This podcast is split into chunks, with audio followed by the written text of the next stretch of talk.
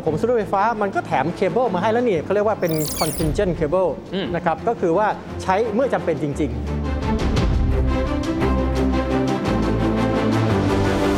สำหรับคนที่ซื้อรถยนต์ไฟฟ้าแล้วนะครับแล้วก็ที่บ้านเนี่ยควรจะติดตั้งตู้นะครับตู้ชาร์จเล็กๆที่บ้านเนี่ยเขาเรียกว่าเป็น wall box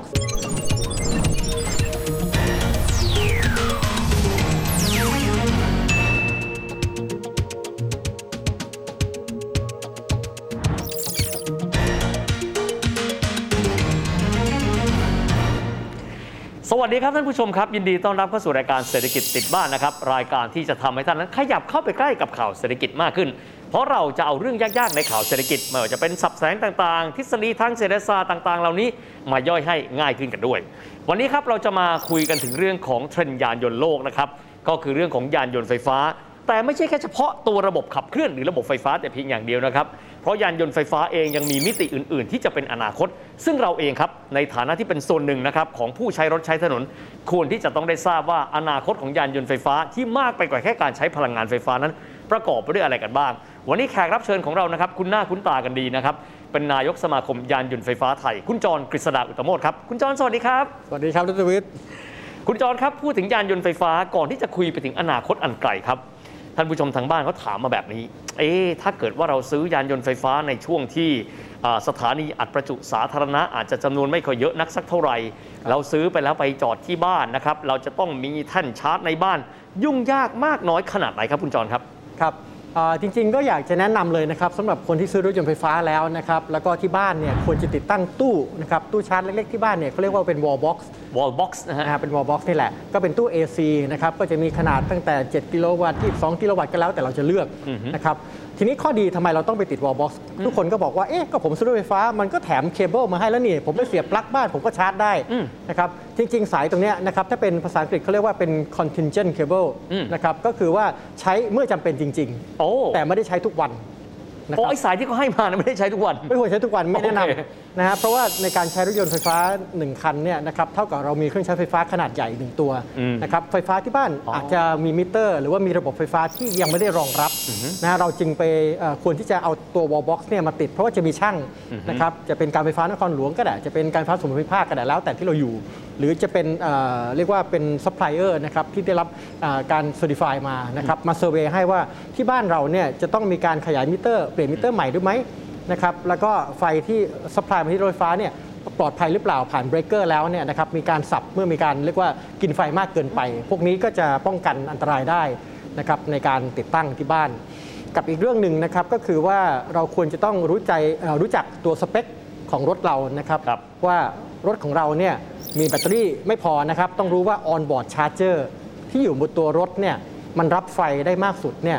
อ่าประมาณกี่กิโลวัตต์โอ้สับเทคนิคเยอะละ on board charger แปลว่าอะไรครับคุณจร on board charger ก็คือว่าเป็นตัวที่มันจะกำหนดว่าถ้าไฟฟ้าที่ส่งเข้ามาอืมนะครับจากตู้ที่เราซื้อมาเนี่ยสมมุติว่าเป็นตู้ 22 กิโลวัตต์ชั่วโมงนะครับส่งเข้ามาปุ๊บเนี่ยพอไฟเข้ามา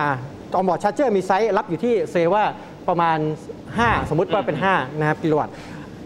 ส่งมา 22 ผ่านมาตรงนี้มันก็รับได้แค่ 5 โอ้เพราะฉะนั้นไม่ว่าจะมาเท่าไหร่ก็ตามมันจะรับได้แค่5อ่าฮะ นะครับเป็นนะครับตัวนี้ก็จะเป็นตัวเรียกว่าอ่าเป็นตัวกำหนดว่าเราใช้เวลาในการชาร์จรถคันนี้เนี่ยยาวนานเร็วเร็วมากหรือน้อยก็ขึ้นอยู่กับ on board charger เพราะฉะนั้คนรับ on board charger ยิ่งใหญ่อืมนะครับก็ยิ่งรับไฟได้เยอะ แล้วก็สามารถจะชาร์จรถไฟฟ้าได้เร็วครับ นะครับเพราะฉะนั้นก็ต้องไปเข้าใจก่อนว่า on board charger ไซส์อยู่ที่ประมาณเท่าไหร่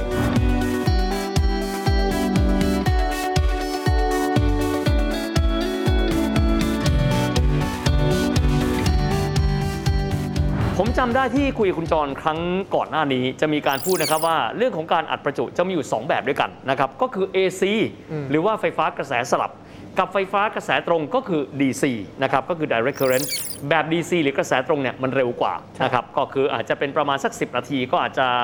เต็มลูกแบบนี้เป็นต้นครับทีนี้เนี่ยพอคุณจรบอกว่าการติดแบบ wall box คือการติดเอาไว้ที่บ้านเนี่ยนะครับมันจะทำมันจะเป็นการอัดประจุแบบที่เป็นกระแสสลับ ใช่ครับ เวลาโดยทั่ว ๆ ไปแล้วเนี่ยสมมติติ้งต่างจาก 20 หรือจาก 15 ถึง 80 มันใช้เวลานานเท่าไหร่ครับ ก็ต้องแล้วแต่ตัว on board charger ที่เราคุยกันอือฮึนะครับถ้าเผื่อมีขนาดเล็กมันอาจใช้เวลามากเท่าอ่ามากมากนิดหนึ่งนะครับแต่โดยทั่วไปเนี่ยถ้าบอกว่าเป็นรถยนต์ไฟฟ้าในตลาดณวันนี้นะครับที่มีไซส์ตั้งแต่ 33 กิโลวัตต์ชั่วโมงขึ้นไปเนี่ยครับระยะเวลาในการชาร์จ เอ่อที่เป็น AC normal charge ที่บ้านเนี่ยจะมีตั้งแต่ประมาณ 4-5-6 ชั่วโมงแถวๆนี้อืมนะครับก็เหมือนกับโดยทั่ช่ววงเวลาิ้งต่างเวลาเรานอน ใช่เพราะนั้นก็เป็น overnight charge นะครับซึ่งข้อดีก็คือว่าถ้าเราเป็นเอ่อเป็นบ้านของเราเนี่ยเป็นมิเตอร์แบบเป็น QOU เราก็ตั้งเอาไว้ว่าขอให้มันชาร์จในช่วงที่เป็น non peak ก็คือตั้งแต่หลัง4ทุ่มขึ้นไปนะครับมันจะเป็นค่าไฟที่ถูกที่สุดโอ้โหประมาณผม2บาทกว่าครับๆนะฮะเพราะนั้นมันก็จะยิ่งประหยัดให้กับเราด้วยครับนะครับ ต้องขอบคุณมากที่คุณจรเตือนนะครับ เพราะหลายคนในยเวลาที่เราชาร์จไฟฟ้าใช้เครื่องใช้ไฟฟ้าเราลืมไปนะครับว่าเรามีราคาค่าไฟฟ้าในแต่ละช่วงเวลามันไม่เท่ากันด้วยครับนะครับทีนี้ในแง่ของเรื่องของความปลอดภัยบางคนมีความวิตกกังวล เพราะว่าต้องยอมรับว่าก่อนหน้านี้เองหลายปีมาแล้ว ก็มีเหตุการณ์ที่บอกว่าชาร์จไปแล้วเนี่ยอาจจะเกิดอุบัติเหตุขึ้นมาได้ เรื่องความปลอดภัยในยุคปัจจุบันเป็นยังไงบ้างครับ ผมเชื่อว่าในปัจจุบันนี้เนี่ยนะครับตัวรถเองนี่มีระบบ safety ที่ดีนะครับในเรื่องของการตัดไฟนะครับถ้ามีความผิดปกติขึ้นมาเนี่ยปกติเวลาเราเปิดฝาเอ่อตัวที่เสียบซ็อกเก็ตเนี่ยนะครับมันจะมีเป็น light indicator ขึ้นมาอือฮึนะครับเช่นอย่างของ BMW ถ้าเสียบเข้าไปปุ๊บเนี่ยมันจะเป็นสีฟ้ากระพริบพอมันเริ่มชาร์จ โอเคก็เป็นสีเขียว อ๋อ คือนะฮะเขาจะบอกระดับช่วงเวลาการชาร์จอ่าไปอยู่แล้ว ใช่ หรือว่าถ้ามันตอนเนี้ยมันชาร์จไม่เข้า มันขึ้นสีแดงให้เรารู้ว่าเออตอนนี้มันมีปัญหาในการชาร์จนะ ต้องไปตรวจสอบดูว่าตรงไฟอยู่ต้นทางมีปัญหาอะไรหรือเปล่า safety ของตัวรถเนี่ยเราไม่ค่อยได้ห่วงเท่าไหร่อืมอืมนะครับ จะไปห่วงอีกทีก็คือเรื่องของตัวไฟที่บ้านมากกว่าว่า ถ้าเผื่อเราไม่ได้ติดตั้งตู้ wall box แล้วก็ไปเสียบปลั๊กชาร์จเอาเองนะครับอ๋อโอเคบางครั้งเนี่ยถ้าเผื่อว่ามันกินกระแสไฟเยอะเกินไปปกติแล้วหน้าที่เบรกเกอร์คือมันต้องสับลงต้องตัด นะครับแต่ถ้าเกิดว่ามันเกิด malfunction ขึ้นมาถ้าที่บ้านนะครับมันไม่ยอมตัดขึ้นมาเนี่ยมันก็จะทำให้ตัวความร้อนนะครับของการชาร์จจากไอ้ตัวเคเบิลเนี่ยมันสูงเกินไปก็มีอันตรายได้นะครับอันนี้เป็นส่วนที่ต้องระวัง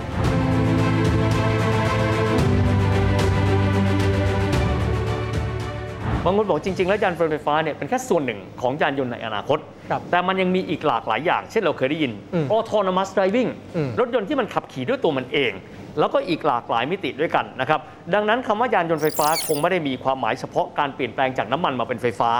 มิติอื่น ๆ ที่เราควรที่จะทราบ เวลาที่เราศึกษาเรื่องยานยนต์ไฟฟ้าหรือยานยนต์แห่งอนาคตควรมีมิติอื่นอะไรบ้างครับครับเรากำลังพูดถึงรถในอนาคตนะครับที่เป็น Future Mobility อืมนะครับว่าในอนาคตเนี่ยค่ายรถยนต์ให้ความสำคัญกับการพัฒนารถยนต์ไปในทิศทางไหนบ้าง และมีเรื่องอะไรบ้างนะครับหลักๆ ก็จะมีอยู่ 4 ตัวอักษรนะครับก็คือตัว A นะครับมาจาก Autonomous อืมนะครับเอ่อตัว C ที่มาจาก Connectivity อืมนะครับตัว E ก็คือ Electric นะครับที่เราพูดถึงเรื่องระบบไฟฟ้านั่นเองนะครับแล้วก็ตัว S ก็คือในเรื่องของ Sharing Service อ่าฮะนะครับสี่ตัวเนี้เป็นสี่เอ่อตัวอักษรที่ค่ายรถยนต์ทั่วไปเนี่ยพัฒนารถยนต์ของเขาเนี่ยนะครับให้สามารถรองรับได้ทั้ง 4 หัวข้อนี้อ๋อโอเคนะครับเพราะฉะนั้นตัวแรกอันนี้เป็นสากลไม่ได้จำกัดอันนี้เป็นแบรสานด์กลเลยแบรนด์หนึ่งนะทุกค่ายเองก็เหมือนกันแต่อาจจะมีการเรียงไม่เหมือนกันบางคนบอก ACES บางคนบอก CASE อะไรก็แล้วแต่แต่ก็คือสี่องค์ประกอบนี้เป็นหเดี๋ยวลักประกอบนี่เหมือนกัน นะครับทีนี้ตัวที่เราตื่นเต้นกันมากก็คือเรื่องของ autonomous รถยนต์ที่เราสามารถขึ้นไปนั่งบนเก้าอี้ของคนขับ แล้วคก็รับไม่ต้องเอามือไปจับพวงมาลัยให้รถ Hand เป็นไปของมันเอง free hand free เป็นอ่าแฮนด์ฟรีวิ่งไปเลยนะครับซึ่งถามว่าปัจจุบันนี้เนี่ยนะครับถ้าเรามองระบบของ autonomous เนี่ยตั้งแต่ศูนย์ถึงห้าครับ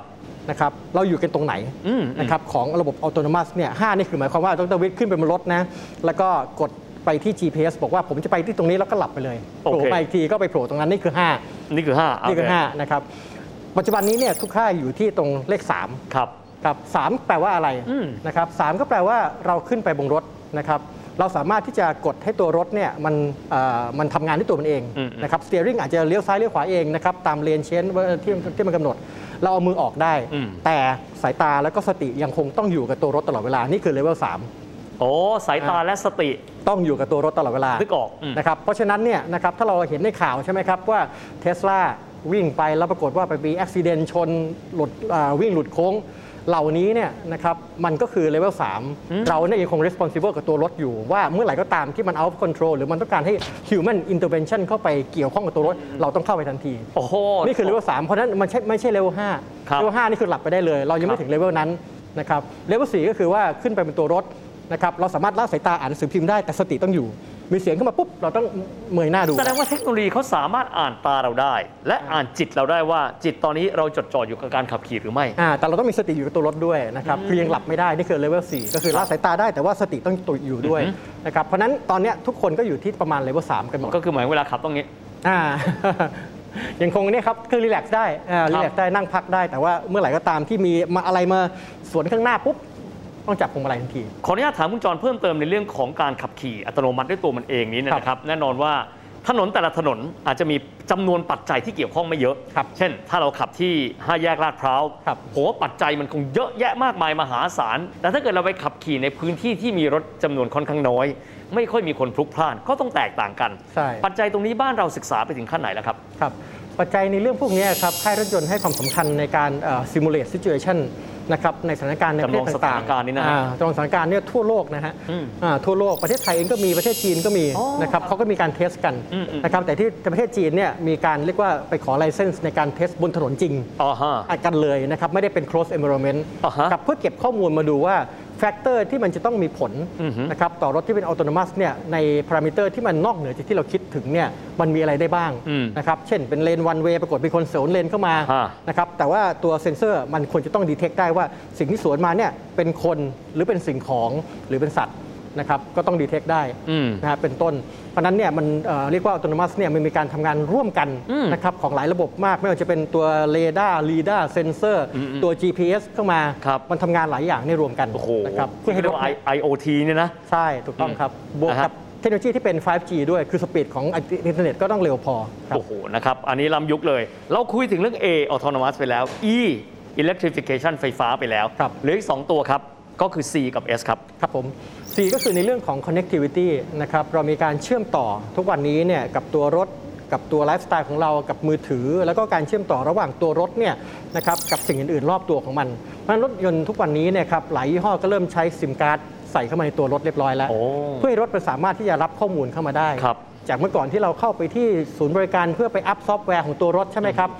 ทุกวันนี้เนี่ยตัวรถสามารถที่จะเรียกว่าอัพซอฟต์แวร์ของตัวมันเอง over the cloud ได้นะ โอ้ก็เหมือนกับโทรศัพท์ของเราเหมือนเวลาเลยที่ต้องการที่จะอัปเกรดแอปพลิเคชันครับก็สามารถที่จะติดต่อกับคลาวด์ได้แล้ว ใช่นะครับเพราะฉะนั้นเอ่อข้อดีของมันก็คือว่ามันเริ่มที่จะมีการสื่อสารตัวมันเองนะครับไปยังที่ต่างๆได้นะครับแม้แต่ในเรื่องของศูนย์บริการ ถ้าเผื่อว่าตัวรถของเราเนี่ยนะฮะมันบอกว่าอีกประมาณสักร้อยกิโลข้างหน้าเนี่ยเราจะต้องไปเปลี่ยนผ้าเบรกแล้วนะรถสามารถที่จะติดต่อไปที่ศูนย์บริการด้วยตัวเองได้อ่าฮะเพื่อบอกว่าเอ้อเจ้าของเนี่ยจะต้องไปติดต่อแล้วเพราะฉะนั้นเขาก็ติดต่อเรามาก่อนที่เราจะรู้ด้วยซ้ำไปโอ้โหนะครับ ปัญญาประดิษฐ์แล้วนะฮะอ่าอันนี้เรื่องของ connectivity ตัว S ตัวสุดท้ายล่ะครับครับเรื่องของ sharing service เนี่ยนะครับในอนาคตอ่าผมคิดว่าทุกคนเนี่ยมองในเรื่องของ ecosystem ที่มีการใช้ร่วมกันครับมากขึ้นเรื่อยๆนะครับ sharing service ก็คือในเรื่องของ car sharing ก็ดี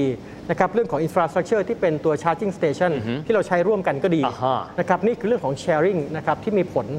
ในต่างประเทศเนี่ยเราเริ่มเห็นโมเดลที่เป็นเรียกว่าเป็น car sharing service เนี่ยเยอะมากขึ้นครับก็คือว่าเราอาจจะไม่ต้องไปซื้อรถยนต์ แต่เราเนี่ยสามารถจะใช้รถยนต์ในชั่วเอ่อชั่วโมงที่เราต้องการ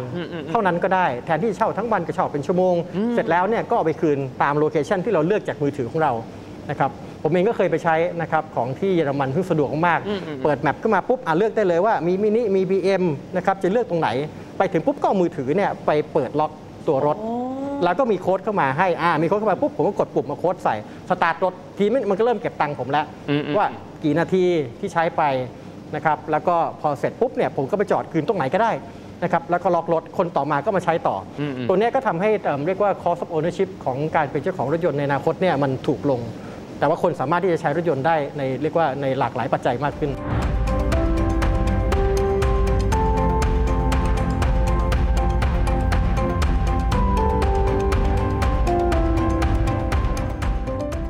นั่นก็เป็นภาพรวมของรายการเราในวันนี้นะครับทำให้รู้ครับว่า อนาคตของยานยนต์นอกเหนือไปจากเรื่องการใช้พลังงานไฟฟ้า ที่เป็นมิตรต่อสิ่งแวดล้อมมากขึ้น ยังมีมิติอื่นอีก ยังมีเรื่องของเทคโนโลยีนะครับ เช่นเรื่องของ IoT ก็ดี ที่จะนำมาซึ่งการที่เรานั้นสามารถที่จะขับขี่รถได้ง่ายขึ้น เพราะรถสามารถที่จะ ขับเคลื่อนได้ด้วยตัวของมันเองในระดับหนึ่ง ยังมีเรื่องเรื่องของการเชื่อมต่อ แล้วก็มีอีกหลากหลายมิติ เช่นเรื่องของการร่วมกันใช้ในการแชร์ทรัพยากรรถยนต์กันอีกด้วย วันนี้ต้องขอขอบคุณนะครับ คุณจรกฤษดาอุตตโมทนะครับนายกสมาคมยานยนต์ไฟฟ้าไทย ที่มาให้ความรู้กับเราแบบง่ายๆในวันนี้ขอบคุณมากครับคุณจรครับขอบคุณมากครับและนั่นก็เป็นภาพรวมของรายการของเรานะครับ เศรษฐกิจติดบ้านนะครับ รายการที่จะทำให้ท่านนั้น ขยับเข้าใกล้กับข่าวเศรษฐกิจ ข่าวธุรกิจ และอุตสาหกรรมต่างๆ หลากหลาย แบบง่ายๆกันด้วย วันนี้เวลาหมดลงแล้วนะครับ พบกันใหม่โอกาสหน้า สวัสดีครับ